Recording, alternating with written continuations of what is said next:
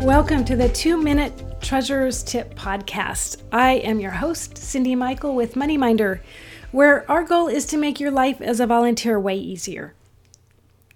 Ellison says, I was just voted in as treasurer for my group. How do I figure out what my responsibilities are? Well, first of all, Allison, congratulations.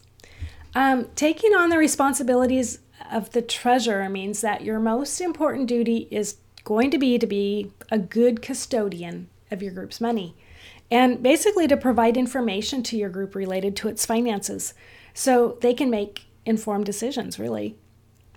Some of the most common things that all treasurers for volunteer run, run nonprofits are going to do are things like develop a budget, uh, maintain all of the bank accounts, and then reconcile those bank accounts on a monthly basis. Um, you're also going to control all the expenditures and keep record of all those. You'll need to report at your monthly meetings.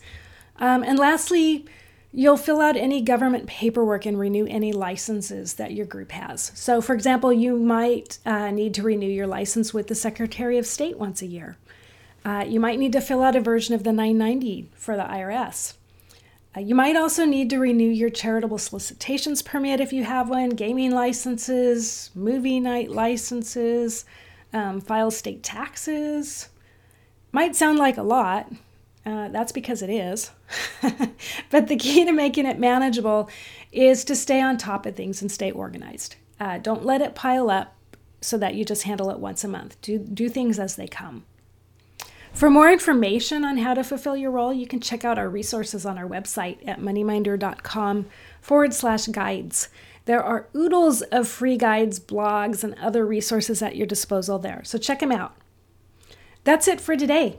Thanks for listening. If you have a question you'd like answered, just email me at info at moneyminder.com. My name is Cyndi Michael, and this is your two minute treasurer's tip for today.